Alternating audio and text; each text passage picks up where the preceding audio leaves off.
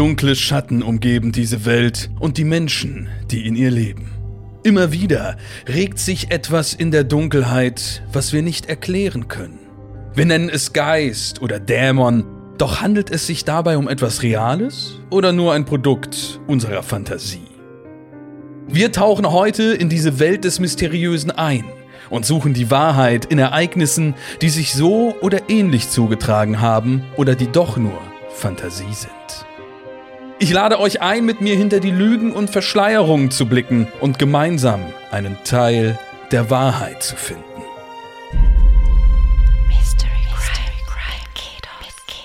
Und damit herzlich willkommen zu einer neuen Episode Mystery Crimes hier am Montag. Ich freue mich ganz besonders, denn wir haben heute doppelten Besuch aus Österreich und ich freue mich wirklich sehr, dass Sie zugesagt haben. Ich glaube, das wird eine sehr spannende Konstellation. Äh, vor allem äh, mit dem einen Herren, mit dem äh, Michael, habe ich schon ganz lange nicht mehr geschnackt, obwohl wir sogar schon zusammen gewohnt haben. Jetzt habe ich es schon verraten. Wir haben heute zu Gast Michael Buchinger und Thomas Brezina. Hallöchen, ihr zwei. Hallo. Hallo, schön da zu sein. Ähm, wann war es denn, dass wir zusammen gewohnt haben? Ich glaube im Jahr 2015. 2015. Ich habe mich auch noch mal so ein bisschen äh, rund informiert und dabei ist mir, das kann ich dir gleich so als kleines Kompliment hier im Vorfeld mitgeben, ist mir aufgefallen, du bist quasi gar nicht gealtert. Also, ich bin überhaupt nicht gealtert, aber ich verstecke mich auch gut hinter diesem Mikro und ich versuche immer alles, was ich mache, im Nachhinein entsprechend zu bearbeiten. Aber ich trinke natürlich auch sehr viel Wasser und lebe gesund, das kann ich nicht leugnen. Natürlich, natürlich. So ist das. Auf der anderen Seite, äh, wie gerade schon erwähnt, den Thomas äh, Brezina, wo ich mich sehr darauf freue, wenn heute, nachdem er seine Geschichte vorgetragen äh, hat, äh, wir hoffentlich in fröhlicher Runde gefragt werden, was wir Detektive davon halten. Das mhm. würde ich mir dementsprechend äh, wünschen, weil tatsächlich hat es damals Tom Turbo auch über die österreichischen äh, Grenzen hinaus zu mir in die Schwarzwaldnähe geschafft. Und äh, das ist das ist etwas, da freue ich mich drauf, hier so ein bisschen diesen Flair hier mit äh, reinzukriegen. Das ist schön, ja. Bevor wir so ein bisschen über ähm, das schnacken, was ihr so jeweils einzeln macht, ihr habt auch gemeinsam einen Podcast, den ihr jetzt schon eine Weile lang äh, betreibt. Deswegen habe ich mich sehr gefreut, als ich das entdeckt habe, dass ich so perfekt euch beide da äh, auch noch als Podcast-Team sozusagen mit einladen kann. Und zwar nennt er sich Drei Wollen Durchblick. Und da habt ihr jedes Mal äh, jemanden zu Gast und erörtert mit dem gemeinsam ein bestimmtes Thema oder eine bestimmte Frage, die ihr euch stellt, äh, wo ihr dann zu einem Durchblick kommen möchtet. Oder habe ich das so in etwa richtig erklärt? Vielleicht könnt ihr ein bisschen was dazu erzählen. Ja, das hast du vollkommen richtig erklärt. Und äh, wir haben alles Mögliche schon gehabt. Also jetzt haben wir einmal gehabt ähm, äh, über Beziehungen, nur eine Partnerin, ein Partner oder mehrere, haben wir einen sehr, sehr interessanten Gast gehabt und ganz Unglaubliches kennengelernt. Aber jeder von uns erzählt ja natürlich dann auch selbst. Aber wir haben alle möglichen Themen. Wie trifft man Entscheidungen? Wie fällt einem das leicht, schwer? Was kann man alles machen? Und das Schöne ist, wir haben jetzt so viele Folgen schon gemacht und nach jeder, am Ende jeder Folge stellen wir fest, ja, jetzt haben wir wirklich wieder etwas erfahren. Also ich gehe auch jedes Mal von den Aufnahmen weg und denke mir, not, das war aber wieder sehr, sehr interessant man lernt was fürs Leben dazu. Und ich finde es immer ganz cool, weil Thomas und ich bringen ja schon so unterschiedliche Standpunkte mit manchmal. Also wir haben andere Perspektiven und dann haben wir eben immer noch einen Gast und diese Person hat dann ebenfalls nochmal eine ganz andere Lebensrealität. Also es war zum Beispiel eben super spannend, mit einer Person zu sprechen, die in einer sogenannten Triade lebt, also nicht nur einen Partner hat, sondern gleich mhm. zwei. Und das war, also das kennen wir ja beide nicht und von dem her war es dort zum Beispiel spannend spannenden Durchblick zu bekommen. Und ich schließe mich dem Thomas an, ich lerne jedes Mal ein bisschen was dazu, fühle mich dann noch klüger und auch ein bisschen wie ein besserer Mensch. Das klingt so, als holt man immer ordentlich was mit nach so einer äh, Podcast-Aufnahme. Wie seid ihr zu der Idee gekommen, zu dem Podcast? Ihr habt den ja davor, war äh, noch die äh, Jana, Jana Klar, ähm, quasi fest im Ensemble mit vertreten. Und jetzt habt ihr das mit den, mit den wechselnden Gästen. Wie hat sich das so entwickelt? Naja, Tom Turbo hat uns zusammengebracht. Es war 25 Jahre Tom Turbo und äh, zu diesem Jubiläum gab es ein, ein Fest, also auch im Fernsehen und dann äh, wurden auch verschiedene Leute eingeladen und dann eben auch der Michi Buchinger, den ich aber schon vorher kannte. Also wir haben mhm. schon vorher öfter Kontakt miteinander gehabt und verschiedenes gemacht und äh, Diana eben auch, die ich aber auch, die ich aber vor allem als Instagrammerin kannte. Und dann standen wir dort und äh, haben eben Fotos gemacht und alles Mögliche und irgendwie entstand diese Idee Idee, ob wir nicht etwas gemeinsam machen könnten. Und dann haben wir uns getroffen und überlegt und geredet und dann kam die Idee Podcast. Und den Titel habe ich dann erfunden, weil es war so klar, wir alle drei wollen einfach immer mehr erfahren. Und so haben wir begonnen. Also nicht wissend, was da auf uns zukommt. Das stimmt, dem schließe ich mich an. Und dann kam es eben letztens, dass Jana meinte, sie hat jetzt eine Lebensveränderung, sie hat den Standort gewechselt, sie ist weggezogen von Wien und möchte den Podcast nicht mehr machen. Das haben wir natürlich respektiert, aber gleichzeitig glaube ich auch so ein bisschen als Weg erkannt, sie da irgendwie weiterzuentwickeln. Und jetzt haben wir eben immer unterschiedliche Gäste. Und was ich eigentlich ganz nett finde, ist, dass wir die nicht interviewen, sondern wir reden mit denen über ein Thema. Wir erörtern ein Thema. Wir sagen jetzt nicht, hey, wie geht's dir? Hast hast du ein neues Buch, möchtest du es bewerben, sondern wir reden dann einfach über Entscheidungen. Okay. Jeder bringt irgendetwas bei. Und äh, ja, das ist, glaube ich, das, das Lustige dran. Es ist eine Gleichwertigkeit und ja, es gibt immer viel zu lachen.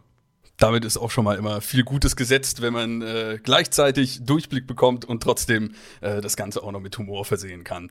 Michi, du hast gerade perfekt dir eigentlich schon eine Frage gestellt. Wie geht's dir? Du hast ein neues Buch bald vielleicht. Das ist mir nämlich gerade aufgefallen. Äh, wo wir gleich drauf zu sprechen äh, kommen können. Kurz noch mal zum Kontext, äh, vielleicht am Anfang, weil wir gerade davon äh, gesprochen hatten. Wir haben tatsächlich mal in Berlin zusammen gewohnt. 2015 rum äh, war das. Ich hatte den Davis hier auch schon äh, zu Gast und ich würde sagen, du hast da so ein bisschen ähm, durch, durch Kelly, äh, Davis und mich so unsere spätpubertären Phasen nochmal mitbekommen dürfen. Du warst für mich so die, äh, die gute, schon etwas gereiftere, erwachsenere Seele der, äh, der WG. Und ähm, hast dann rechtzeitig den Absprung geschafft, würde ich sagen.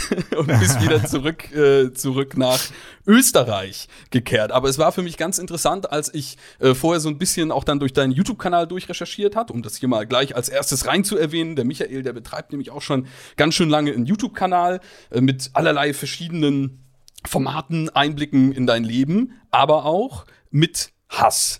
Du hast ein Format namens den Hasslisten, wo du dich, sage ich mal, über Dinge auf sehr charmante Art und Weise echauffierst äh, oder aufregst. Und das überträgt sich jetzt auch so ein bisschen in dein kommendes Buch, wenn ich das richtig überblickt habe. Du hast das alles absolut richtig überblickt und ich muss sagen, diese Zeit ist also schön, dass du mich da so als erwachsene Seele ähm, wahrgenommen hast in dieser WG, aber ich habe letztens dran zurückgedacht und ich muss sagen, ich war einfach eine riesige Schnachnase. Also ich kann sagen, ich habe mit 23 vier Monate lang in Berlin gelebt und was habe ich gemacht? Absolut nichts. Ich war ein einziges Mal auf einer Party ähm, und dann war ich dort völlig schockiert, weil mich jemand angesprochen hat, ein fremder Mann und gefragt hat, ob ich Drogen dabei habe. Und ich habe mir auf mein, meine Perlenhalskette gegriffen und habe gesagt, ich, aber nicht doch. Und rückblickend betrachtet hätte diese Zeit, ich hätte ein bisschen mehr auf die Kacke hauen sollen. Mhm. Aber egal, ich habe es in allerbester Erinnerung und es war immer witzig mit euch. Und ja, natürlich dieser Hass, der begleitet mich schon sehr, sehr lange. Also das ist ja so ein bisschen mein YouTube-Format, Michis Hassliste. Das mache ich, glaube ich, seit 2013 oder 2014. Und erst jetzt, erst, erst im Jahr 2021 dachte ich mir, ich mache mach doch ein Buch daraus und das erscheint am 14. Juni. Hast du noch alle ein Wortspiel? Und es sind 333 Dinge, die ich hasse. Und ich muss sagen, ich habe es im Jahr 2020 geschrieben und es ist mir während dieses Jahres wirklich nicht schwer gefallen, auf 333 Dinge zu kommen. Also es gab sehr viel Material. Keine Sorge ohne Ende. 333 Dinge. Ist gut, dass du gerade Schnarchnase erwähnt hast, weil ich erinnere ja. mich an eine Situation aus der WG noch äh, recht eindeutig. Und das äh, war damals, als äh, draußen irgendetwas Schockierendes passiert ist. Irgendeine Gewalttat war es damals und Kelly ja. kam nicht mehr in die Wohnung hinein, weil mhm. die Polizei alles drumherum abgesperrt hatte. Und du warst allerdings schon im Bett. Und der kleine Dominik, ganz aufgeregt aus der Kleinstadt heraus in Berlin, was ist denn da jetzt draußen los? Ist natürlich gleich zu Michi gerannt, irgendwie geklopft und irgendwie sowas, Michael, Michael. Und es kam erstmal nur so aus dem Zimmer, ich schlafe. Wirklich? Ja, ja. Da war es wahrscheinlich 21 Uhr. da meine ich mich doch gut dran zu erinnern. Als ich dann aber natürlich erklärt hatte, was da draußen los war, äh, da hat es dich dann auch dementsprechend äh, mitgenommen. Wahrscheinlich fünf Minuten lang und dann habe ich weitergeschlafen, aber ich kann mich gut ja. dran erinnern. Es war, war eine sehr interessante und äh, amüsante Konstellation da in Berlin. So würde ich es würd mal dementsprechend äh, bezeichnen. Ja, ich würde sagen, 333 Dinge, die man hassen kann. Wenn man da nochmal so ungefähr 220 oben drauf packt, dann sind wir bei der Anzahl der geschriebenen Bücher von Thomas Brezina. Und das ist eine ganz schöne Menge, Thomas, wo ich dich wirklich mal direkt zum Einstieg fragen möchte. Das hast du bestimmt schon häufig gehört, aber vielleicht fällt die Antwort ja, äh, sage ich mal, äh, je nach Lebensabschnitt etwas anders aus. Wie bekommt man denn so einen enormen Output zustande? Hm, das ist eine gute Frage. Äh, indem man einen sehr großen Schaffensdrang hat. Und ich denke mir einfach gerne etwas aus, seit ich acht Jahre alt bin. Dass das je mein Beruf wird, daran damit habe ich nie gerechnet. Ich habe dann aber eben Wettbewerbe gewonnen, zuerst fürs Radio ja geschrieben, dann fürs Fernsehen geschrieben und durch einen puren Zufall bin ich von einem Verlag gefragt worden, ob ich Bücher schreiben möchte. Und als ich damit begonnen habe, ist meine Freude daran noch größer geworden und ich habe immer Serien geliebt. Also ich habe alles immer in Serie geschrieben. Und so kam es, dass eins nach dem anderen kam. Die Bücher wurden dann sehr erfolgreich. Also da war die Knickerbocker Bande und eben Tom Turbo und Sieben Pfoten für Penny und ein Fall für dich und das Tiger-Team. Und das war die Zeit der großen Serien. Und die Verlage waren glücklich, dass ich so viel schreiben kann. Und mir hat's einfach Spaß gemacht. Also wenn ich das eine fertig hatte, habe ich schon drüber nach, also auf den letzten Seiten habe ich schon drüber nachgedacht, wie das nächste Buch beginnt. So bin ich einfach. Das steckt in mir und das hat sich nie verändert. Hast du also wirklich auch nie das Gefühl bisher gehabt, dass das, ähm, also wahrscheinlich hast du auch mal Motivationslöcher, das ist ja klar, oder vielleicht auch mal eine, eine Schreibblockade oder ähnliches. Aber war da bei dir bisher nie so der Zeitraum, wo du das Gefühl hattest, auch irgendwie, weil das ist ja auch, wenn man immer schon so viel geschrieben hat, hätte ich zumindest auch das Gefühl. Also ich kenne das auch von mir aus. Ich hatte auch schon Phasen, in denen ich zum Beispiel auf YouTube viel, viel mehr Videos rein von der Quantität her hochgeladen oder produziert habe. Und äh, natürlich weiß ich, dass sich das aus Gründen verändert, dass man mal weniger macht, weil man vielleicht irgendwie größere Projekte hat oder, oder qualitativ anders arbeitet.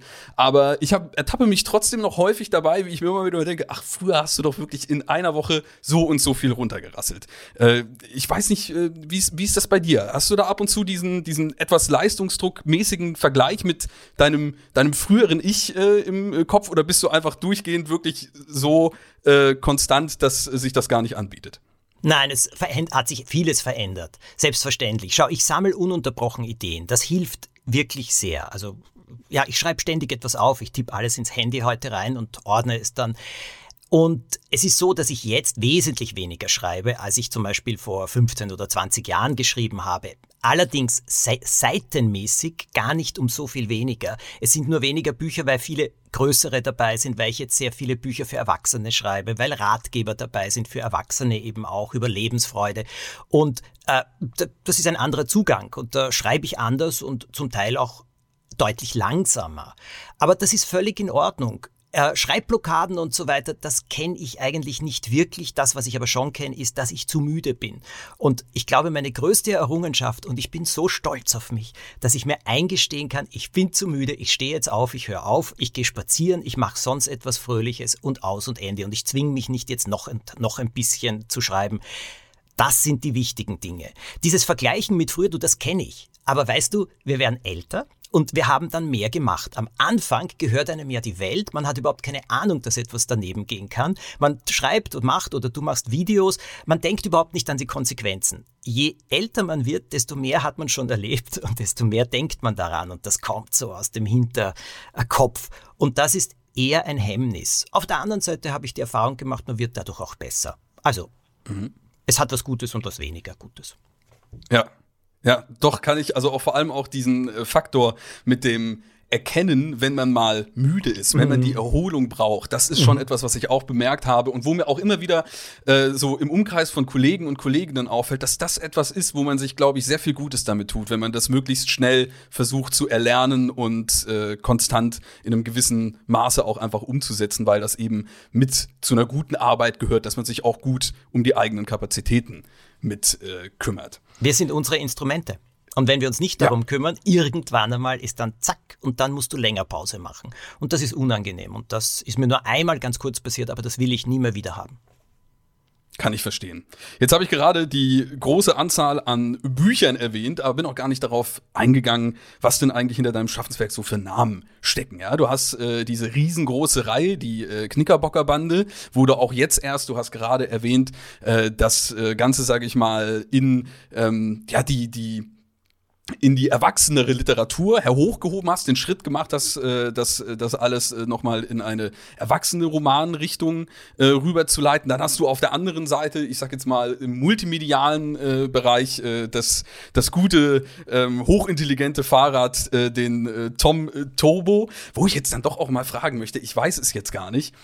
Wie bist du denn da eigentlich auf die Idee gekommen? Wie hat sich das, du hast bestimmt auch schon häufig erzählt, aber das muss ich jetzt einfach für mich hier mal kurz nachfragen. Wie ist äh, die Idee zu, zu Tom erstanden? Und wie geht's ihm denn heute? Ja? Dem Tom Turbo geht's wunderbar, der steht in meinem Büro.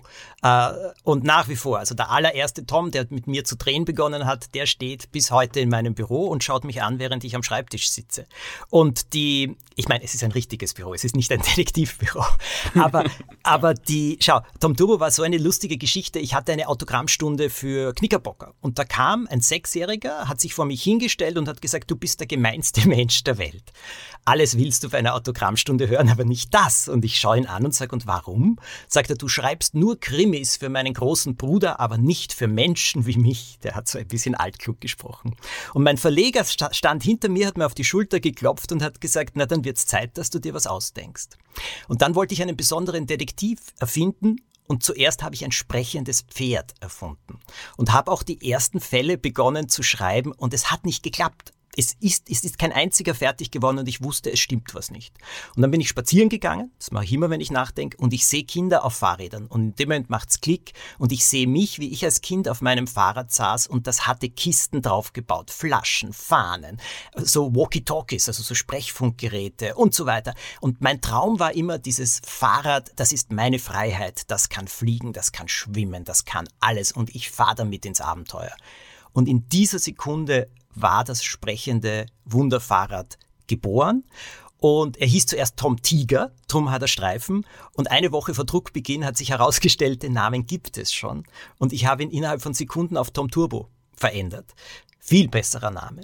Na, und dann ging, kamen die Bücher und kurze Zeit später kam eine Anfrage vom Fernsehen, ob ich nicht irgendeine so interaktive Krimiserie auch fürs Fernsehen machen könnte. Und wir hatten Tom Turbo gebaut als Promotion-Fahrrad für die Bücher. Und ich habe gesagt, ja, und dann haben wir begonnen, mit diesem Tom Turbo zu drehen. Keiner hat richtig dran geglaubt. Und es sind 408 Folgen geworden. Wahnsinn.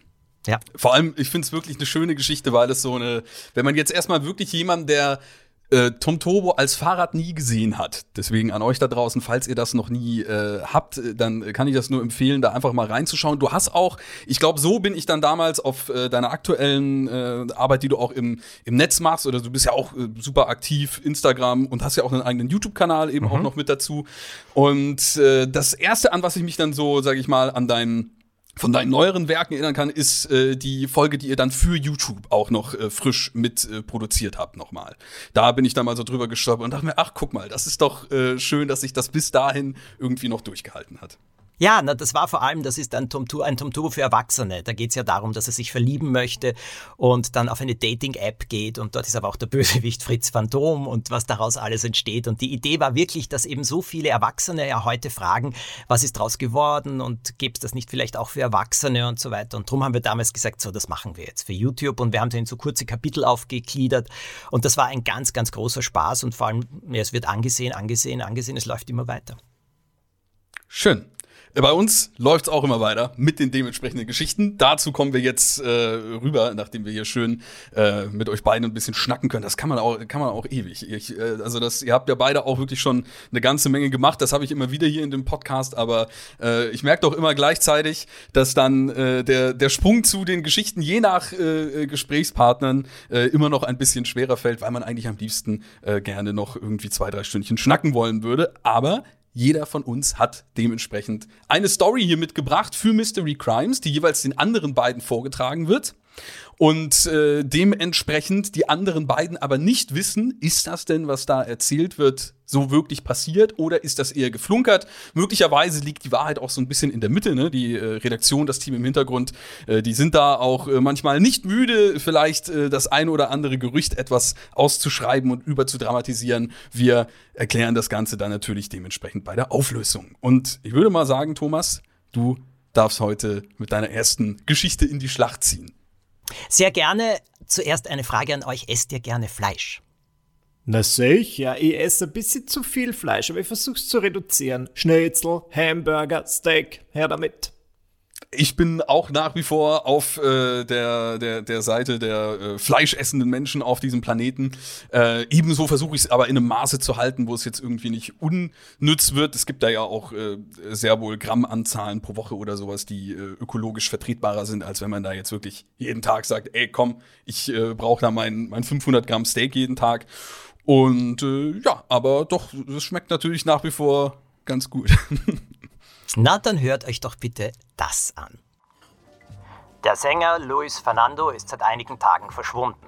Heute Morgen gab die Polizei bekannt, dass er vor zwei Tagen von der Familie als vermisst gemeldet wurde. Ertönte es aus dem Radio, das in der kleinen, aber feinen Empanada-Bude direkt über Christina Pereira an der Wand hing. Wieder ein Vermisstenfall einer Person des öffentlichen Lebens. Die junge Frau rollte den Teig vor sich aus. Währenddessen verteilte ihre Schwiegermutter Ines mit breitem Lächeln eine Teigtasche nach der anderen an eine Gruppe junger, gut aussehender Lebensmittelberater, die seit letzter Woche jeden Mittag zu ihnen kamen. Diese Empanadas, gefüllt mit Hackfleisch, waren die Spezialität des winzigen Familienbetriebs und verkauften sich in der brasilianischen Kleinstadt, in der sie sich seit drei Wochen mit dem Truck aufhielten, wie verrückt.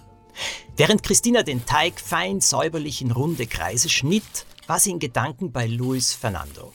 Sie kannte den Sänger noch aus ihrer Kindheit. Sie musste ungefähr acht Jahre alt gewesen sein, als ihre Eltern sie einmal zu einem Fest mitgenommen hatten, auf dem er aufgetreten war.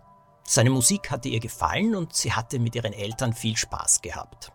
Kurz vor seinem Verschwinden hatte der Musiker einen Werbespot für eine große Bank produziert, die Geld in den Ölkonzern Petrobras investiert hatte.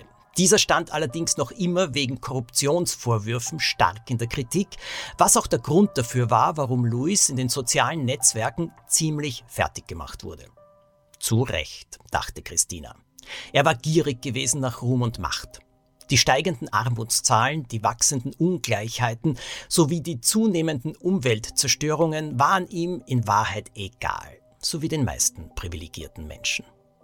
Der Radiomoderator leitete nun zum nächsten Thema über und begrüßte einen Neurologen bei sich zu Gast.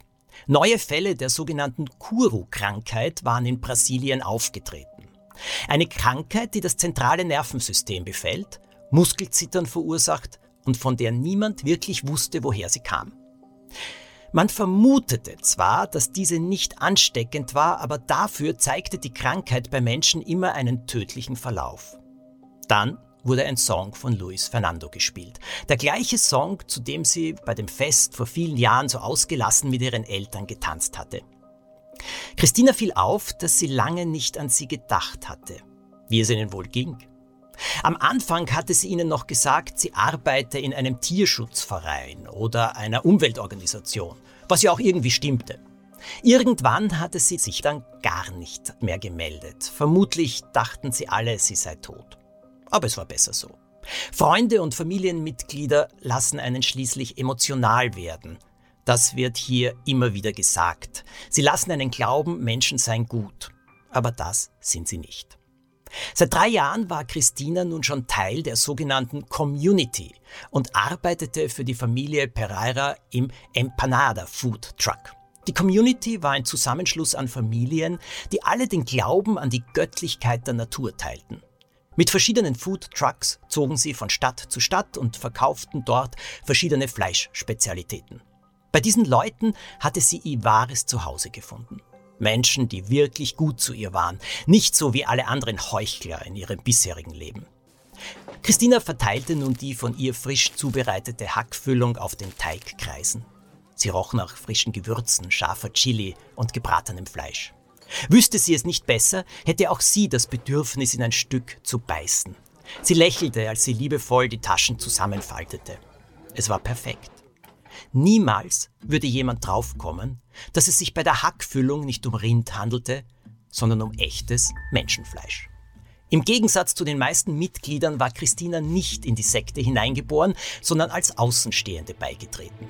Vor drei Jahren hatte ihr Freund Paolo, der mittlerweile ihr Ehemann war, sie seiner Familie vorgestellt. Paolo und sie hatten von Anfang an eine starke Verbundenheit gespürt. Sie konnten tiefgreifende Gespräche über die Ungerechtigkeiten in dieser Welt führen. Jeden Tag gab er ihr neue Denkanstöße. Mit ihm hatte sie das Gefühl, die Welt aus ganz neuen Blickwinkeln zu sehen. Als sie seine Familie kennenlernen durfte, die alte, naturverbundene Rauch- und Opferzeremonien durchführte und in der alle so liebevoll miteinander umgingen, konnte sie ihr Glück kaum fassen. Sie hätte es nie für möglich gehalten, auf so interessante Menschen zu treffen. Auch wenn einige Bräuche und Ansichten für sie zunächst befremdlich erschienen, fand sie sich schließlich in die Welt ihres Liebhabers ein. Christina schaute auf die Uhr. Nur noch eine Stunde, dann hatte sie Feierabend. Heute Abend war es wieder Zeit für die Auswahlzeremonie. Ebenfalls eine Tradition, an die sich Christina zunächst einmal erst gewöhnen hatte müssen. Hierbei wählten die Stimmen der älteren Generation die Menschen aus, die das Leben in ihren Augen am wenigsten verdient hatten. Meist ließen sie sich hierzu von sozialen Netzwerken inspirieren und zu sehen, welche Personen derzeit für die meiste Unruhe sorgten. Diese wurden am Tag darauf von ihnen entführt und geschlachtet. Und die Welt wurde zu einem besseren Ort. Es war eine jahrtausendealte Tradition, die in diesen schwierigen Zeiten besonders oft von ihnen durchgeführt wurde. Paulo hatte ihr erzählt, dass die Community vor etwa 100 Jahren die wenigen Leichen noch in Flüsse geworfen hatte. Doch über die Jahre wurde die Notwendigkeit der Schlachtung immer größer, weshalb die Familien gezwungenermaßen begonnen hatten, das Fleisch in Essen zu verwerten. Sie fanden außerdem heraus, dass die Aufnahme von Menschenfleisch noch Jahre später zu einer schweren Krankheit führte, die das zentrale Nervensystem zerstörte, die Kuru-Krankheit. Also hatten sie beschlossen, ihr Business auszubauen und mit Food Trucks von Stadt zu Stadt zu fahren, um das Menschenfleisch an so viele verschiedene Menschen wie möglich zu verkaufen, um die Menschheit noch effizienter zu dezimieren. Durch das späte Auftreten der Krankheit war es unmöglich zurückzuverfolgen, woher die Infektion genau kam. Ein geniales Geschäft. Die Glocken der großen Kirche auf dem Marktplatz ertönten. Es war mittlerweile dunkel. Und nur noch eine letzte Gruppe Jugendlicher hing am Brunnen mit ihren frischen Empanadas ab. Zeit für Christina, den Truck zu schließen und sich auf zur Zeremonie zu machen. Als sie mit ihrem Mann und ihrer Schwiegermutter die steinige Straße entlang lief, hörte sie die Sirenen und Rufe schon von weiter Ferne. Als die drei um eine Ecke bogen und sich der Blick auf die Wiese hinter der Favelas freimachte, sahen sie das blaue Licht. Dort, am vereinbarten Treffpunkt am Rande der Stadt, tummelten sich mehrere Dutzend Polizeibeamte, die ihre Mitglieder festnahmen. Irgendwie mussten sie aufgeflogen sein. Hm. Michi, da gibt's wohl doch wohl kein Fleisch mehr die nächsten Wochen. Na, ich muss sagen, diese Empanadas gut gewürzt klingen. Also, aber mit das Menschenfleisch ist das, was mich stört. Ja. Muss ich ganz ehrlich sagen. Muss nicht aber sein, ansonsten, als ich es noch nicht wusste, dachte ich mir, mmm, habba, habba, her damit. lecker, lecker. Ja, was hältst du denn von der Geschichte, Michi, bevor ich hier gleich loslege, sie auseinanderzunehmen? Sie hat mich sehr mitgenommen. Ich habe mir schon gedacht, in was für eine Richtung es gehen könnte. Ähm, es ist jetzt eine klassische Geschichte von Leuten, die ja, ich habe mir letztens über das Gedanken gemacht, quasi die bringen Menschen um, die schlimm sind, aber das macht sie trotzdem nicht richtig. Ein Mord ist immer falsch. Ähm, das ist so eine Gewissensfrage, die man manchmal abschätzen kann. Wenn ich jetzt einen absoluten bösen Menschen umbringe und den Leuten verfüttere, tue ich dann nicht eigentlich was Gutes? Kurze Antwort, nein. Ähm, ich, ich finde es immer ein bisschen creepy, wenn es halt darum geht, Menschen zu essen. Vielleicht ist das nur einer, eine meiner Eigenheiten, dass ich das nicht sonderlich gutiere. Aber der Thomas, muss ich sagen, hat das sehr, sehr gut vorgelesen. Man möchte meinen, er hätte Erfahrung damit, spannende Geschichten vorzulesen. Es war top-notch. Ich hatte Gänsehaut am ganzen Körper, wie ich an dieser Stelle enthüllen werde. Und ja, ich würde eigentlich gern wissen, also bin sehr gespannt, wie Dominik das jetzt sezieren wird, diese Geschichte. Ja, ich fand es natürlich auch großartig äh, vorgetragen, gar keine Frage. Aber der großartige Vortrag hat mich natürlich nicht von der ein oder anderen Ungereimtheit abgelenkt. Nun, erstmal, ich dachte auch, äh, dass das äh, sehr ja, so einem gewissen Klischee entspricht, also wo die Geschichte hinging mit diesen Teigtaschen. Äh, ich denke da auch direkt an den Sweeney Todd-Film, äh, beziehungsweise das, das, das Musical äh, mit äh, Johnny Depp, was ja auch in großen Teilen in diese Richtung geht, nur dann ebenfalls mit Pies und nicht mit Empanadas. Was, wo sich's bei mir also ich beiß mich an, an zwei Sachen. Zum einen wirkte das Ganze ja schon sehr groß und sehr organisiert. Man tendiert dann wieder leicht zu diesem typischen Fehler, den man hier in diesem Podcast häufig wiederholen kann, nämlich davon hätte ich doch schon hören müssen. Das kommt jetzt aber auch so ein bisschen auf die Zeit an. Gleichzeitig sind wir ja schon in einem Rahmen, wo Food Trucks irgendwie ein Begriff und ein Ding waren. Das heißt, es kann jetzt nicht sein, dass das irgendwie 1600 irgendwas passiert ist, außer das wurde wirklich so stark verändert. Was mich irritiert hat, ist, dass sie da dieses Ritual haben, bei der diese Sekte darauf achtet, dass Menschen, die es ihrem Maße nach nicht mehr verdient haben zu leben, zu diesen Teigtaschen verarbeitet werden. Als sie dann aber merken, hey, diese Teigtaschen lösen diese Kuro-Krankheit aus, an der die Leute, die die Teigtaschen essen, auch sterben, denken sie, ja, das finden find wir ja super, können wir noch weiter lustig runterdezimieren und packen das alles in Foodtrucks und fahren durchs ganze Land. Damit ist ja gar nicht mehr kontrolliert, wer denn da eigentlich durch ihre Aktion stirbt und somit ist ja eigentlich auch die, diese äh, ja, verruchten Normen und Werte, die, sich da, die sie sich da gestellt haben, nämlich dass das eben ein verdienter Tod sein soll, macht ja sogar keinen Sinn mehr, weil du kannst es ja nicht mehr kontrollieren. Da äh, kommt irgend so eine nette liebe Omi, die 85 Jahre lang niemandem was zuleide getan hat, daher und will irgendwie auf ihre alten Tage noch mal so ein leckeres ähm, Empanada probieren und dann, ja, äh, geht's da irgendwie zu Ende mit. Das heißt, daran stoße ich mich. Was machen Sie mit den Knochen? Was machen Sie mit den Nägeln? Was machen Sie mit den Zähnen, Thomas? Kannst du mir das beantworten vielleicht? Hm. Was soll ich euch sagen? Wollt ihr wissen, ob die Geschichte wahr ist? Die, Oder ich meine, Michi, ich bin kein Teil dieses Clans, Ach so, Community. Dachte, das heißt, Tagebuch die vor. Details, die Details, es ist nicht aus meinem Tagebuch. Nein. Okay. also, das beruhigt. Ja. Die wollt ihr wissen, ob es wahr ist oder nicht? Seid ich würde erstmal, so Michi, Michi muss sich erstmal noch festlegen. Ich würde sagen, äh, nee, das ist es nicht. Also es könnte so ein Gerücht vielleicht irgendwie in einem Maße, dass irgendwas mit Teigtaschen mal war, aber ich sag genau so ist es nicht passiert wisst was, ich bin gut drauf. Ich sag, ja, es ist so passiert. Es wurden halt einige Dinge abgeändert. Okay, Food Trucks, Social Media spielt eine Rolle. Und ähm, wie du richtig gesagt hast, das kann ja abgewandelt sein, damit wir da jetzt auf eine falsche Fährte geraten. Mhm, vielleicht ja. ist es im 16. Jahrhundert passiert. Vielleicht waren es keine Empanadas, sondern Haggis oder was auch immer die Leute im 16. Jahrhundert gegessen haben. Aber der Kern der Geschichte, das ergibt für mich Sinn. Ja, ich befasse mich gerne mit Sekten, mit so Clans, was auch immer, und dass es dort manchmal eigenartige Gesetze und Regeln gibt, ähm, ist ja nichts Neues. Deswegen sage ich, ja, ich wette, also ich wette nicht, aber ich sage ja, es ist wahr. Es ist absolut wahr. Wollt ihr jetzt Durchblick haben? Hier sind ja. drei, die Durchblick haben wollen. Ich kann euch folgendes, ich habe gute und ich habe schlechte Neuigkeiten für euch. Die schlechte oder die, ja, die schlechte Neuigkeit oder auch die gute Neuigkeit, das sind eigentlich beides. Also zuerst einmal, diese Geschichte, die ich euch jetzt gerade vorgetragen habe, die ist erfunden. Ah. Und jetzt kommen die schlechten Neuigkeiten. Sie okay. basiert allerdings auf Tatsachen in einem anderen Ausmaß. In der brasilianischen Stadt Gara Garanuns oder so, ich hoffe, ich habe das richtig irgendwie ausgesprochen, gab es ein Sektentrio, das hat sehr wohl Menschenfleisch in Empadas, also Empanadas, verkauft. Das waren drei, die behauptet haben, dass ihnen irgendeine Stimme sagt, wen sie umbringen sollen. Und äh, in dieser Sekte wurden ungefähr acht Frauen, äh, jedes Jahr wurden drei Frauen getötet und insgesamt waren es acht. Und die waren angeblich nicht gut und deswegen mussten sie sie umbringen. Also es hat es im Kleinen wirklich gegeben, auch samt Empanadas. Ich wünsche jeden guten Appetit, der jemals wieder Empanadas isst.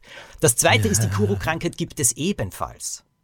Auch die ist echt und zwar in Papua Neuguinea, wo Menschenfleisch ja früher gegessen wurde, aber seit 50 Jahren ist das verboten. Trotzdem starben nach dem Verbot noch 2700 Menschen an der Kuru-Krankheit.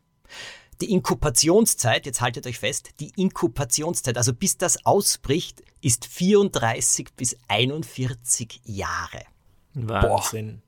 Ja, im Zusammenhang mit der Krankheit, mit dem Fall, äh, der Zusammenhang mit dem Fall in der Krankheit, äh, also so wie ich das euch vorgelesen habe, ja, das ist erfunden. Mhm. Die Kuro-Krankheit kam mir auch bekannt vor, namentlich. Ja. ja, also, tja, man sollte sich genau anschauen, wo das herkommt, was man da isst. Wie schmeckt mhm. Menschenfleisch? Das haben wir bis jetzt nicht geklärt. Wie Hühnchen sagt man doch immer. Uh. Ne? Ja, es gibt Berichte von welchen, die abgestürzt sind mit dem Flugzeug und dann keine andere Wahl mehr hatten. Gibt es auch einen Film drüber, Michi? Ich finde den Titel heraus.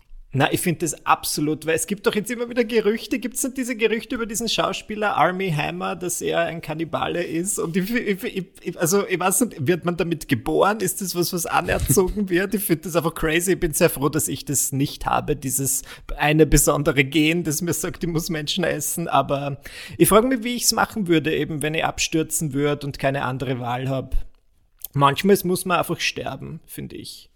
Ich glaube, die haben die gegessen, die schon tot waren, Michi. Also in dem ja, Fall eh, beim abge okay. abgestürzten Flugzeug. Aber trotzdem, trotzdem. Tja. Schwierig. Es kommt ganz drauf an, ob äh, Salz und Pfeffer und ein bisschen Öl noch intakt geblieben ist. Das macht du bist ein Pragmatiker. Aus. Ja, ja natürlich. Du bist ein also. eindeutiger Feinschmecker Pragmatiker. Das hört man schon heraus. Ja, das ist ja immer die Frage. Reden wir hier von ungewürztem Menschenfleisch oder irgendwie hier und da noch etwas durchmariniert. Ja, aber Empanadas stehen jetzt wahrscheinlich bei mir auch erstmal nicht mehr auf dem Speiseplan für die kommende Zeit. Wir kommen zu meiner Geschichte und ich möchte euch da auch ganz gerne eine äh, wohlgemerkt sehr tiefgreifende Frage stellen. Und zwar, glaubt ihr daran, dass das Schicksal vorherbestimmt ist? Nein, daran glaube ich nicht.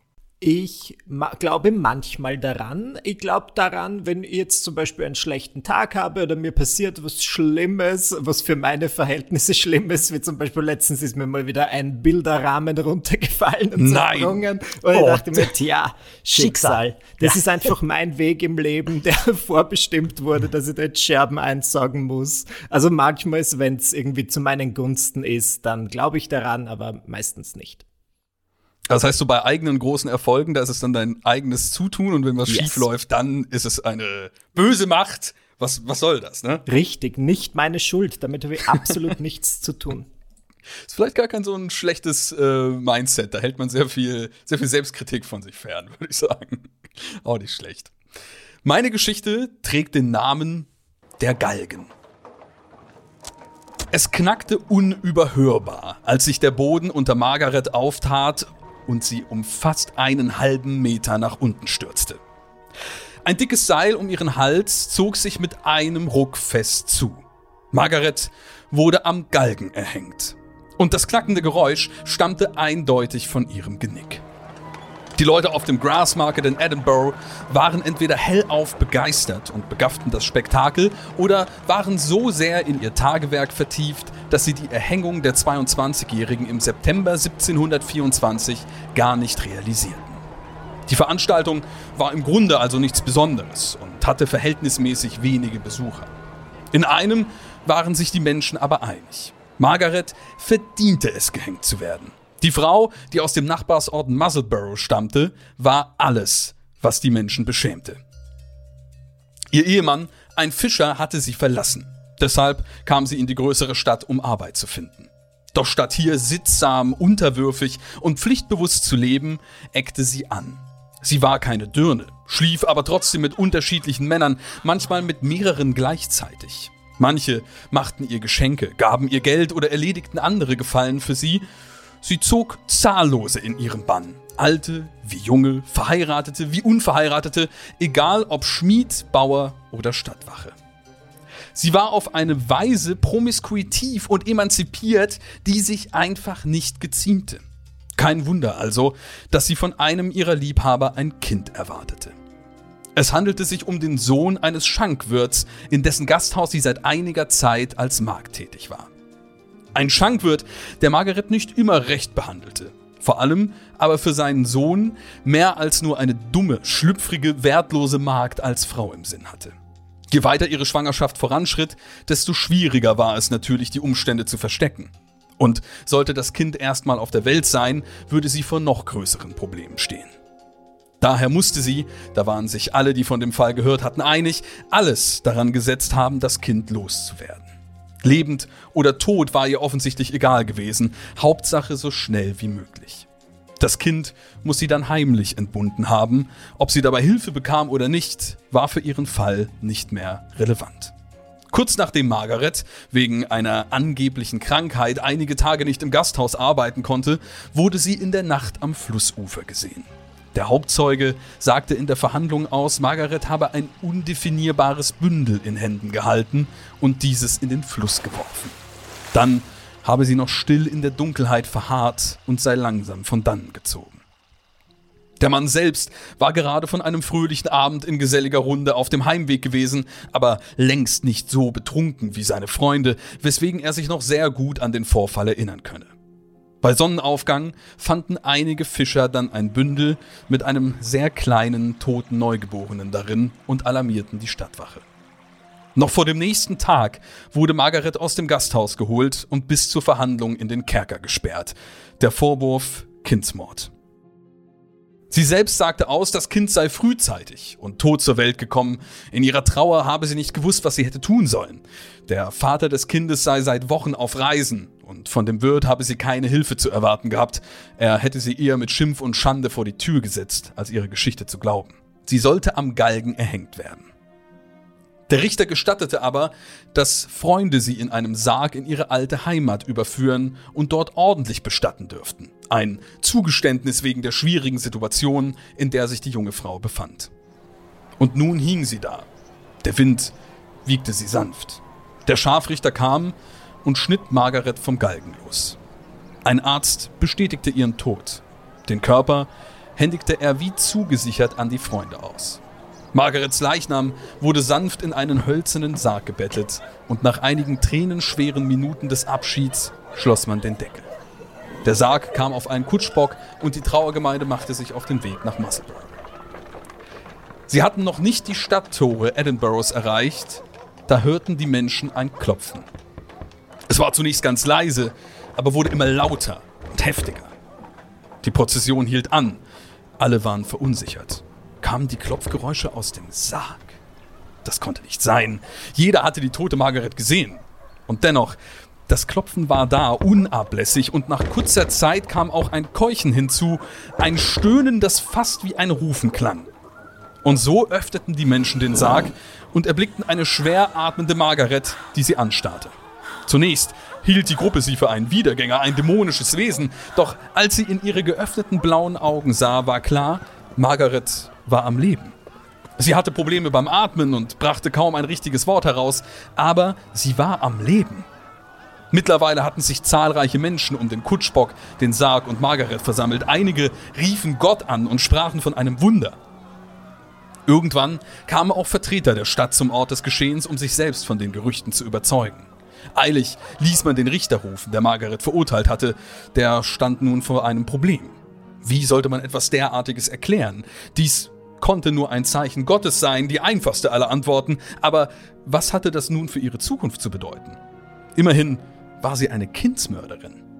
Ihr Fall wurde dennoch neu verhandelt. Diesmal entschied das Gericht allerdings zugunsten von Margaret. Ihre Strafe für ihre vorherigen Vergehen hatte sie per Definition ja verbucht. Sie sollte erhängt werden und sie wurde erhängt. Gegen höhere Mächte waren selbst die Männer des Gerichts machtlos. Margaret war also frei zu gehen, wohin und zu tun, was sie wollte. Die Richter allerdings entschieden, dass der Passus zur Strafe Erhängen am Galgen ab sofort geändert würde.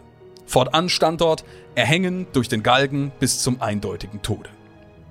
Margaret erholte sich nach einigen Wochen von dem Erlebnis. Sie blieb in Edinburgh und wurde über die Stadtgrenzen hinaus zu einer Berühmtheit, was ihr Leben drastisch vereinfachte, denn keiner wagte mehr gegen sie und die Art, wie sie lebte, zu reden. Selbst der Wirt zeigte ein völlig anderes Gesicht. Verständlich, er verdiente Unsummen mit der Geschichte und der Tatsache, dass sein Sohn ein Teil eben dieser war. Die junge Frau wurde als fast gehängte Margaret bekannt. Sie heiratete später wieder und bekam noch zwei gesunde Kinder. Irgendwann zog sich die Familie aber aus Edinburgh zurück. Jedes Mal, wenn Menschen Margaret auf der Straße erblickten, brach ein kleiner Tumult aus. Jeder wollte sie berühren, um etwas von ihrem Gottesgeschenk zu bekommen. Dass sie selbst zeitlebens unter Schmerzen litt, wussten nur ihre engsten Freunde und die Familie. Jahre später starb Margaret dann ein zweites Mal, dieses Mal endgültig. Oi, oi, oi, oi, oi. Oi. Das ist mal wieder eine Geschichte. Das ist sie. Was Ähm, haltet ihr davon? Naja, sie hat mich auf jeden Fall berührt. Ähm, es hat schon was. Manchmal ist der Wille so stark oder der Weg Gottes so definiert, dass man selbst so eine Erhängung überlebt. Ähm, natürlich war die Margaret Zeit ihres Lebens nicht immer ähm, nur für ihre guten Taten bekannt, aber irgendwie scheint da doch wohl göttliche Intervention da gewesen zu sein, weil sonst wäre sie ja gestorben. Und wir haben, wenn diese Geschichte stimmt, dann haben wir wieder was gelernt, nämlich warum dann auch das Gesetz geändert wurde, damit da dabei steht, dass man endgültig sterben muss bei einer Erhängung. Von dem her würde ich sagen, dass ich da jetzt mehr mitbekommen habe als im gesamten Geschichtsunterricht an der Schule. Es sei denn, diese Geschichte ist erlogen, dann nehme ich alles zurück und behaupte das Gegenteil. Thomas? Es gibt einiges, was mir sehr wahr äh, in dieser Geschichte vorkommt. Das erste ist einmal diese Formulierung, erhängt werden am Galgen, bis der Tod eintritt oder so ähnlich, die habe ich in Krimis, in Edgar Wallace Krimis schon einmal gehört. Ähm, also dadurch könnte ich mir durchaus vorstellen, dass das so gekommen ist. Dass Leute Erhängen überlebt haben, habe ich auch schon einmal gehört.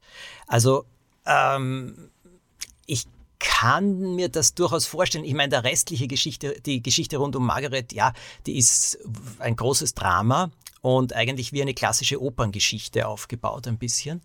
Und ähm, für mich klingt es wahr. Für mich klingt es ebenso wahr. Einig, ja. Dann möchte ich euch äh, gar nicht länger auf die Folter spannen und äh, natürlich direkt aufklären, ob äh, Michi hier tatsächlich eine gute Geschichtsunterrichtsstunde verleben durfte und das in das persönliche historische Repertoire aufnehmen kann. Diese Geschichte ist wahr. Ich wusste es. Es handelt sich dabei um die Erlebnisse der Schottin Margaret Dickinson, genannt Maggie, die 1724 den Galgen überlebte. Zum einfachen Verständnis haben wir die Geschichte komplett nach Edinburgh verlagert. Dort wurde Margaret Dickinson auf dem Grass Market gehängt. Die tatsächliche Geschichte trug sich einige Meilen entfernt im Ort Kelso zu. Margaret kam dorthin, nachdem ihr Mann sie verlassen hatte und arbeitete in einem Gasthaus. Dort wurde sie vom Sohn des Wirtes geschwängert. Aus Angst vertrieben oder bestraft zu werden, verbarg sie die Schwangerschaft. Das Kind gebar sie heimlich, vermutlich war es auch eine Frühgeburt. Ob es allerdings eine Totgeburt war oder sie das Kind selbst umbrachte, ist bis heute nicht mehr nachzuvollziehen. Sie legte das Kind an den Fluss, wo es später gefunden wurde. Ein Arzt kam zu dem Schluss, dass es zumindest kurzzeitig gelebt haben müsste. Ursprünglich wurde Maggie wohl wegen Verschleierung der Schwangerschaft angeklagt. Die Anklage wurde dann um Mord erweitert. Sie wurde innerhalb kürzester Zeit zum Tode durch Erhängen verurteilt. Ein Arzt erklärte sie Nachvollzug der Strafe für tot. Freunde und Familie betteten ihre Leiche in einen Sarg, um sie entsprechend in ihre Heimatstadt Musselburgh zu begraben. Auf dem Weg dahin hörten sie dann erstmals das Klopfen aus dem Sarg. Als sie den Deckel öffneten, bewegten sich ihre Lieder. Kurz darauf erwachte Maggie endgültig. Ihr Fall wurde auch tatsächlich neu verhandelt und wie in unserer Geschichte wurde sie freigesprochen, denn sie war ja bereits für tot befunden. In Edinburgh und darüber hinaus wurde sie unter dem Namen Half Hanged Maggie bekannt. Sie lebte noch etwa 40 Jahre, allerdings mit Schmerzen. Einige Quellen schreiben davon, dass sie den Henker überzeugte, das Seil zu manipulieren und so die Strafe überlebte. Ob dem so war, kann nicht nachvollzogen werden. Und äh, noch heute gibt es in Edinburgh am Grassmarket einen Pub, der an Maggie erinnert, den Maggie Dickinson Pub. Ich kann mir vorstellen, die haben bestimmt auch irgendwie so ein bisschen so morbide Getränke, irgendwie so, so ein, so ein Whisky-Gemisch, was irgendwie Half Hanged oder sowas nennt. Wie Hangover. da lassen sich ja, lassen sich ja viele verschiedene Wortspielereien äh, noch, noch rumerarbeiten dort möchte ich hin. Aber schon Thomas und ich, wir haben einfach eine Wahnsinnsintuition. Wir wussten es. Ja. Ich habe ja. gespürt. Ich habe diese Hand auf meinem Rücken gespürt, die gesagt hat, ja, es stimmt. Genau. Göttliche Ich ebenfalls, Michi. Ja, Super. absolut. Das Ohne Zweifel auch. Also es kam wirklich wie aus der Pistole geschossen. Ich bin begeistert. Michi, du darfst jetzt auch noch aus der Pistole schießen. Und zwar äh, mit einer sicherlich ebenso mysteriösen Geschichte. Natürlich. Seid ihr bereit für eine gruselige Story? Ja. sicher. Na, da habe ich zuerst mal eine kleine Frage für euch, weil so wie ich euch einschätze, seid ihr ja sicher so richtige Streichkobolde. Deswegen meine Frage an euch. Habt ihr jemanden schon mal an Streich gespielt, der vielleicht so richtig nach hinten losgegangen ist? Ich habe erst heute einen Streich gespielt, tatsächlich. Das ist ganz, äh, ganz, äh, es ist aber nicht nach hinten losgegangen. Ich würde auch, also es gibt schon, schon mal sowas, wenn man irgendwie einen, äh, irgendwas etwas zu lange, so, so ein bisschen so den Bogen überspannt, dass vielleicht dann jemand mal so ein bisschen angefressen ist, ne? Weil man äh, macht so eine Sache, sagt irgendwie, es wäre was passiert, gerade in der Gruppe, und dann vergisst man eigentlich, dass man da jemanden äh, ein bisschen einen Streich spielen wollte und löst das dann versehentlich erst Wochen später aus. Und das sorgt dann vielleicht so ein bisschen für so eine Angefressenheit. Ich habe aber tatsächlich äh, ähm, der guten, der guten Lena, äh, die hier auch gerade mit in der Regie sitzt, äh, die hat äh, mich heute natürlich vor unserem Aufnahme Aufnahmetermin, hat die mich nochmal informiert, hat mir geschrieben, hier ist der Link, um äh, 16 Uhr machen wir die schöne Aufnahme mit dem Michael und dem Thomas. Und äh, irgendwie habe ich schon immer dazu tendiert, auch bei allen äh, Personen, die, äh, die davor vielleicht mal so im, im Managementbereich bei mir tätig waren, dass ich ganz gerne mir da so den ein oder anderen kleinen Spaß erlaubt habe. Gerade wenn es um so ähm, die, die Frage der Zuverlässigkeit bei Terminen oder so angeht, weil man weiß ja, dass da äh, vielleicht mal die ein oder anderen etwas äh, läppischer mit umgehen. Und in diesem Fall war es so, dass ähm, ich geschrieben habe, ja, wie das wäre heute. Ich äh, bin natürlich ganz Influencer-typisch. Ich bin in Dubai. Ja. Und er hat sie mir, hat sie mir geschrieben, ja, das heute in 40 Minuten. Dann meinte ich, ja, ich weiß aber nicht, ob wir da im Privatjet Internet haben. Und was ich ganz gerne mache, ist dann eben das Ganze mit einer passenden Sprachnachricht zu unterlegen. Das heißt, ich habe mir dann schön so ein paar Flugzeuggeräusche äh, auf YouTube rausgesucht und natürlich drüber aufgenommen und meinte, ich muss jetzt den, muss jetzt den Kapitän fragen, ob wir hier irgendwie noch gutes WLAN da mit drauf bekommen und habe mir noch aus dem Internet äh, so ein ähm, Pseudo-Beweisfoto aus dem Flugzeug herausgeschossen, rausgesucht. äh, sie hat's dann, sie hat's dann aber doch enttarnt. Aber es war natürlich schön so ein bisschen das, das Klischee, äh, sage ich mal, des Influencers, der seinen Podcast-Termin vergisst, weil er gerade mit dem Privatjet über Dubai hinwegdüst. Das heißt, solche gigantischen äh, Witze kann man erwarten, äh, wenn, man, wenn man mit mir hin und wieder mal äh, zu tun hat. Na, ist doch super. Sehr kreativ. Ich hätte es dir geglaubt. Ich bin vielleicht einfach nicht so eine tolle Detektivin wie Lena. Aber Thomas, Dedekt apropos Detektive, Thomas ja. Brezina, was hast du einen Streich gespielt in letzter Zeit? Tell me more. Nein, in letzter Zeit nicht, aber es gibt aus meiner Kindheit einen Streich, der wirklich nach hinten losgegangen ist. Und damals habe ich mich sehr beschäftigt, was man alles machen kann, also wo man überall Wasserbecher hinstellen kann, die dann runterfallen oder wo du etwas aufhängen kannst, wo jemand reintippt. Und Pfeffer hat mich total fasziniert und ich hatte die großartige Idee, eine Blockflöte vorne mit Pfeffer zu füllen. Oh und ich hatte eine Kinderfrau, die am Nachmittag immer auf mich aufgepasst hat, die unglaublich nett war Und da habe ich mir gedacht, wirklich lustig. Fasching, Fasching, das muss man doch jetzt unbedingt machen. Und bin zu her mit dieser Blockflöte gegangen und wollte eben fest reinblasen und die sollte diesen Pfeffer ins Gesicht kriegen und in die Nase, damit sie niesen musste. Das Einzige war, äh, diese Frau war einfach zu klug. Und was sie gemacht hat, war zurückzupusten. Und zwar ziemlich kräftig. Das heißt, den Pfeffer hatte ich im Mund. Oh, yeah. Das ist wirklich zurück losgegangen. Und äh, seit damals mache ich solche Sachen weniger. Auf der anderen Seite muss ich sagen, sie hat mir sehr imponiert. Wir haben uns nachher noch besser verstanden, glaube ich, weil sie gemerkt hat, sie ist aus ähnlichem Holz geschnitzt. Wie die äh, mit Pfeffer gefüllte Blockflöte. Das ist ja, ja. Wirklich, ist ja, ist ja äh, wirklich nicht nur bildlich gesprochen, also es ist wirklich nach hinten losgegangen. Nach hinten losgegangen, ja, im wahrsten ja. Sinne des Wortes. Also ich sehe die jetzt mit völlig anderen Augen, Thomas. Das ist zwar sicher schon eine Weile her, aber dass du so fies sein kannst, hätte ich mir nicht gedacht. Wart's ab, bis wir uns das nächste Mal sehen. Naja, wenn du mir diese Blockflöte anbietest. Michi, Michi, keine, keine Blockflöten. Keine Blockflöten. ja? Da musst du aufpassen ab sofort. Ich merke mir das, keine Sorge. So, jetzt war genug geschnackt. Ich will jetzt meine Horror-Story anbringen. Deswegen bitte macht's euch gemütlich, lehnt ja. euch zurück. Jetzt wird geschaudert. Meine Geschichte heißt Der Medizinstudent. Daniel Williams Leben sollte nach diesem Tag nie wieder so sein wie früher. Er wusste es noch nicht, als er an diesem Mittwochmorgen im März 1993 in seinem 10 Quadratmeter kleinen Zimmer im Wohnheim aufwachte. Daniel steckte mitten in seinem Medizinstudium und seit diesem Semester stand auch die praktische Arbeit auf dem Lehrplan. Doch das machte ihm mehr Probleme, als Daniel am Anfang gedacht hatte. Zu Beginn der praktischen Übungen fiel Daniel alles noch relativ leicht. Eine Spritze setzen, Blutdruck messen, all die einfachen Dinge konnte er. Wenn es darum ging, irgendwo eine Vene zu finden, dann fand Daniel sie.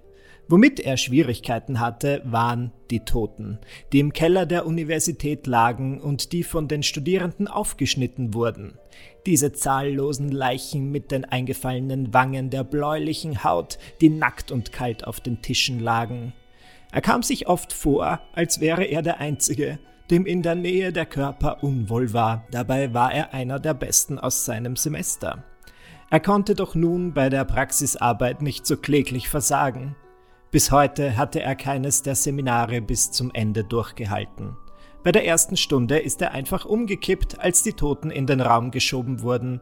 Bei den anderen wurde ihm schlecht und schwarz vor Augen. Er musste sich setzen oder den Raum verlassen. Immer wieder bekam er heftige Kopfschmerzen, die sich mal auf der linken, mal auf der rechten Seite seines Schädels von den Augenhöhlen bis in den Nacken zogen. Manche seiner Kommilitonen und Kommilitoninnen machten sich schon lustig über ihn. Natürlich gab es die Neider, die sich endlich überlegen fühlen konnten und besonders laut lachten, als er einfach in Ohnmacht fiel. Und an manchen Tagen wusste Daniel nicht, was ihm mehr zu schaffen machte, das Gelächter der anderen oder das der Toten, auch wenn er wusste, dass Tote nichts zu lachen haben. Aber nicht heute. Heute sollte ein guter Tag werden. Schließlich hatte er die Tage zuvor verschiedene beruhigende Atemübungen ausprobiert. Es sollte diesmal also nichts schiefgehen. Und so sprang Daniel an diesem Morgen förmlich aus seinem Bett, hüpfte unter die Dusche, knusperte ein wenig Müsli und schulterte den Rucksack mit seinen Unterlagen. Er lebte mit vielen anderen Studierenden in dem Wohnheim in der Boyd Hall. Der Weg zur medizinischen Fakultät war nicht sehr weit. Dafür musste er lediglich über die Station Street zur Moore Avenue laufen und schon stand er vor dem richtigen Gebäude der Ohio University, das unter den Studierenden nur die Leichenhalle genannt wurde. Als er durch das große hölzerne Portal trat, war es plötzlich hin mit seiner positiven Stimmung. Er spürte regelrecht, wie das alte Gemäuer jegliche Freude aus ihm saugte und Schweiß bildete sich auf seiner Stirn. Er atmete also ein und aus, so wie er es geübt hatte. Und tatsächlich, es half ein wenig. Er wurde ruhiger. Wie immer war Daniel zu früh dran, wie immer war der Grund dafür, dass er sich ein paar Minuten auf dem Klo einschließen und sammeln musste. Auf dem Weg dahin kam ihm eine Gruppe entgegen, es waren Mitstudierende, Menschen, die er aus seinem Wohnheim kannte, die ebenfalls auf dem Weg in den Keller waren. Die drei jungen Männer und zwei jungen Frauen grüßten Daniel.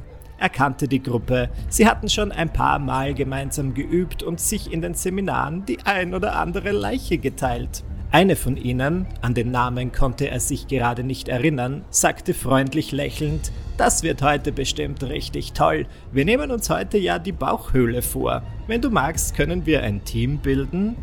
Woraufhin einer der Studierenden einwarf, und dann kippt Daniel wieder um und du darfst dich alleine durch die Gedärme wühlen, oder wie? Alle lachten. Daniel zwang sich ein Lächeln ab und sagte nur, wir sehen ja dann, ob wir ein Team bilden können. Gleichzeitig dachte er an die Innereien der Leichen und ihm wurde unwohl. Die Gruppe steuerte weiter in Richtung Keller und ließ Daniel alleine zurück.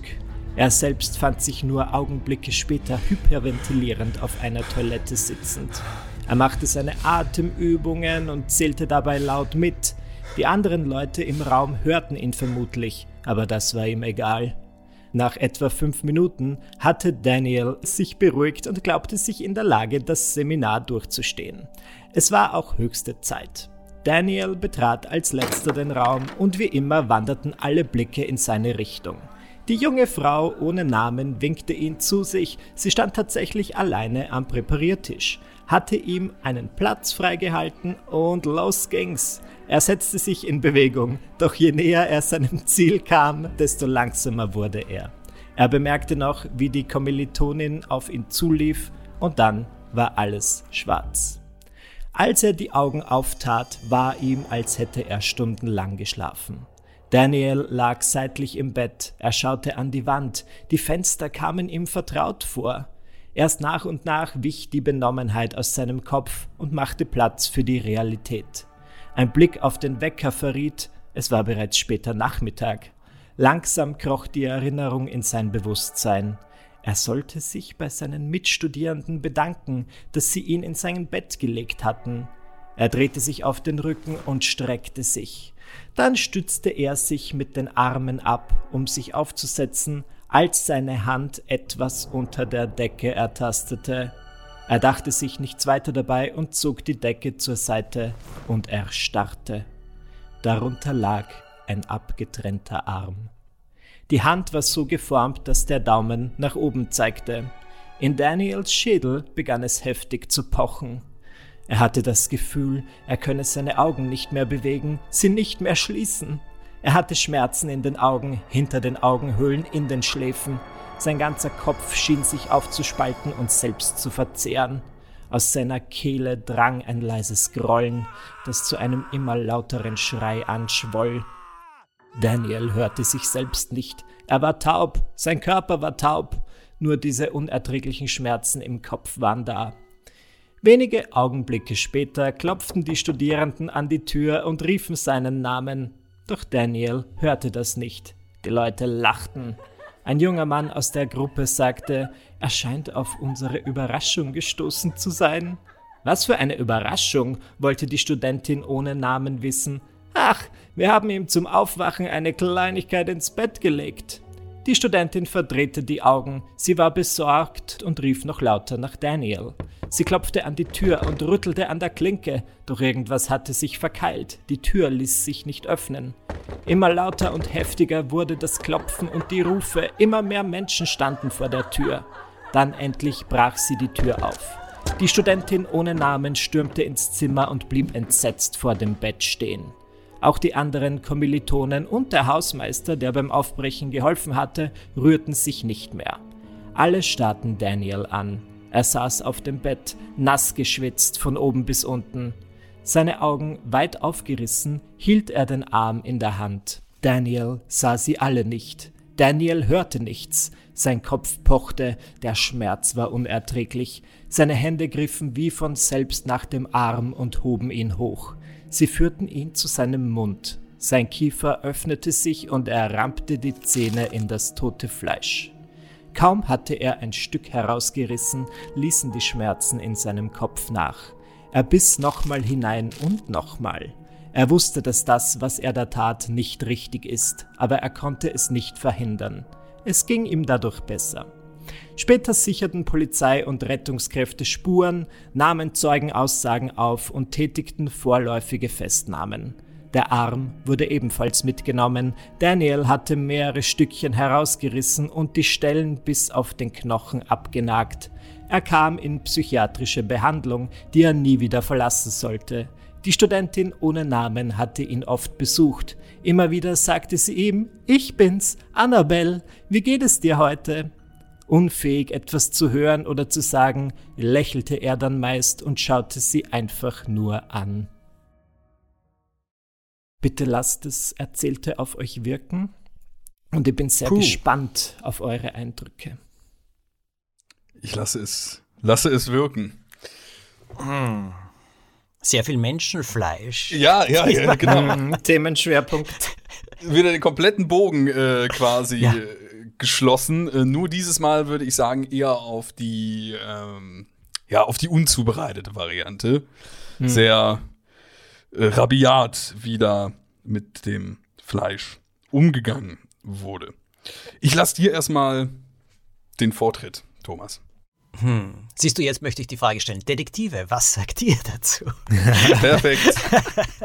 aber, aber schau, ich bin der Sohn eines Arztes. Mein Bruder hat Medizin studiert. Ich habe sehr viel mitbekommen, was sich da alles abspielt, auch in diesen Seziersälen manchmal abspielt äh, und was es da alles gibt. Äh, also der Streich geht natürlich sehr weit, einen ganzen Arm jemanden auf diese Art und Weise mitzugeben. Allerdings das halte ich für pervers, aber durchaus so, dass es passiert sein könnte. Die Folgen dann, dass Daniel so den Verstand völlig verliert und also ab da geistig umnachtet ist, ähm, das kann, dem kann ich nicht ganz so folgen. Das halte ich für äh, ein bisschen zu, weiß ich nicht, Netflix-serienhaft. schön, schönes Adjektiv. Netflix-serienhaft. ja, ich äh, bin auch skeptisch, äh, gerade wenn sich die Geschichte weiter zuspitzt. Es hakt ja eigentlich schon fast so ein bisschen daran, dass ich mir nicht vorstellen kann, dass in einer kontrollierten Umgebung für so einen Scherz einfach so so ein Arm entwendet werden kann, um den da dem Daniel ins Bett reinzulegen. Ich denke ja mal, das ist auch äh, in, in so einer Sezierumgebung schon alles in gewissen Maßen kontrolliert, dass man irgendwie weiß, so der Arm gehört dahin und sollte besser auch nicht den Raum verlassen und irgendwie durch die komplette Fakultät wandern.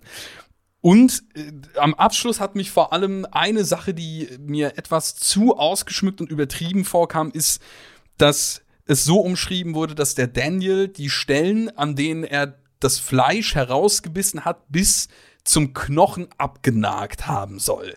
Und wenn ich mir jetzt die Situation vorstelle, dass da irgendeine Sicherung in ihm durchbrennt und er anfängt, äh, diesen, diesen Arm zu verspeisen und da drumherum stehen die Mitstudierenden und der Hausmeister, dann werden die doch da nicht so lange gewartet haben, bis er da fein säuberlich, äh, wie bei so einem Hühnerknochen, äh, sich da runtergearbeitet hat. Das könnte aber natürlich auch nur überdramatisiert sein.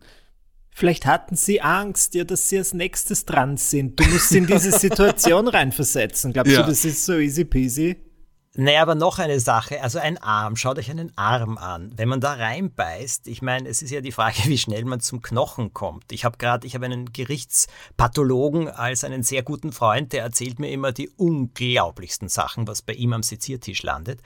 Und äh, der würde sofort genau erklären können, wie das schmeckt und welche Konsistenz und weiß Gott was alles. Ich glaube nur, dass Sezierleichen auch immer in Formaldehyd oder irgend sowas eingelegt sind, damit sie eben schön haltbar sind und die sind relativ hart, so viel ich weiß. Äh, auch noch was von den Berichten meines Bruders, der freundlicherweise über den Sezierzahl gerne beim Essen erzählt hat. Und die, das, also da durchzukommen bis zum Knochen, ich kann mir das schwer vorstellen. Das wäre ja wirklich ein starker Biss. Ich kann mir das sehr gut vorstellen, werde ich an dieser Stelle sagen. Um mich geht's nicht, aber bitte, ihr sagt, was sagt ihr jetzt beide zu diesem Fall? Ich sag erfunden. Ja, bin ich, bin ich bei. Also okay. da gehe ich auch nicht mit. Ähm, naja, die Auflösung wird euch dann natürlich bis ins Knochenmark schockieren, denn dieser Fall ist erfunden. Ah. Sorry. es handelt sich dabei nämlich, Fun Fact, um eine Urban Legend und das wird mhm. seit vielen Jahren erzählt, auch gerne an Medizinunis, ähm, aber stimmt nicht. So klang es auch ein bisschen. Das wäre auch mhm. so eine Vermutung von mir gewesen, so ein Reddit-Post oder sowas. Mhm. Irgendwas, was sich so ein bisschen schon so herumkreisen äh, lässt, aber dann doch, wenn man drüber nachdenkt, nicht so ganz der Wahrheit entsprechen kann. Das haben wir, haben wir sehr gut gemacht, Thomas, finde ich. Ja, finde ich auch. Ihr habt es super gemacht. Auseinandergenommen. Ja. Ja, da sind wir schon am Ende der drei Geschichten angelangt und somit auch am Ende unserer gemeinsamen Folge Mystery Crimes. Vielen lieben Dank, dass ihr beide da wart. Man äh, kann euch, wie gesagt, in eurem gemeinsamen Podcast hören, nämlich drei wollen Durchblick. Ich glaube, auf allen möglichen äh, Plattformen äh, verfügbar. Wenn man da rund sucht, wird man euch sicherlich entdecken. Und äh, natürlich habt ihr auch dementsprechende Social Media Profile. Ne? Instagram ist, denke ich mal, immer heutzutage der, der beste Anlaufpunkt, wenn man jetzt genau. sagt, bei Michi und beim Thomas, da will ich mir mal anschauen, was die sonst noch so treiben, auch eben äh, mit euren äh, ganzen anderen Schaffenswerken, äh, zum Beispiel im literarischen Bereich. Da werdet ihr sicherlich fleißig informieren. Ja, absolut. Sehr gut. Schön. Das ist natürlich, ich rede den ganzen Tag über nichts anderes, immer nur meine eigenen Projekte am Anteasern. Aber wofür hat man denn Social Media? Na Moment, ich habe gesehen, vor der, vor der Podcast-Aufnahme hast du Fotos beim Spazieren gemacht. Ja, ich war spazieren, ja, du ich muss ja spazieren. schauen, dass ich in die Natur komme und ähm, ja. weitere Inspirationen schöpfe. Beim Thomas gibt's, ich äh, folge euch beiden ja auch schon, auch schon, weil ich meine, Thomas gibt's auch immer äh, vielen lebensbejahenden Hunde-Content vom Job. Ja, unbedingt. Ich meine, der unterhält mich ja gut genug. Der hat einen, seinen eigenen Account. Joppis Welt gibt's auch noch. Da gibt so viel über ihn zu erzählen. direkt direkt äh, doppelt versorgt. Äh, ja. Dementsprechend. Okay. Vielen lieben Dank, dass ihr beide mit dabei wart. Vielen lieben Dank an euch da draußen fürs Zuhören und wir sehen uns dann nächsten Montag an derselben Stelle auf derselben Welle wieder. Und bis dahin äh, wünschen wir euch natürlich allen da draußen eine möglichst gruselfreie Zeit, denn äh, dem habt ihr ja quasi jetzt schon mit dem Anhören dieser Folge hier Ablass getan. Bis zum nächsten Mal. Tschüsschen. Alles Gute. Ciao. Bleibt auf der Spur.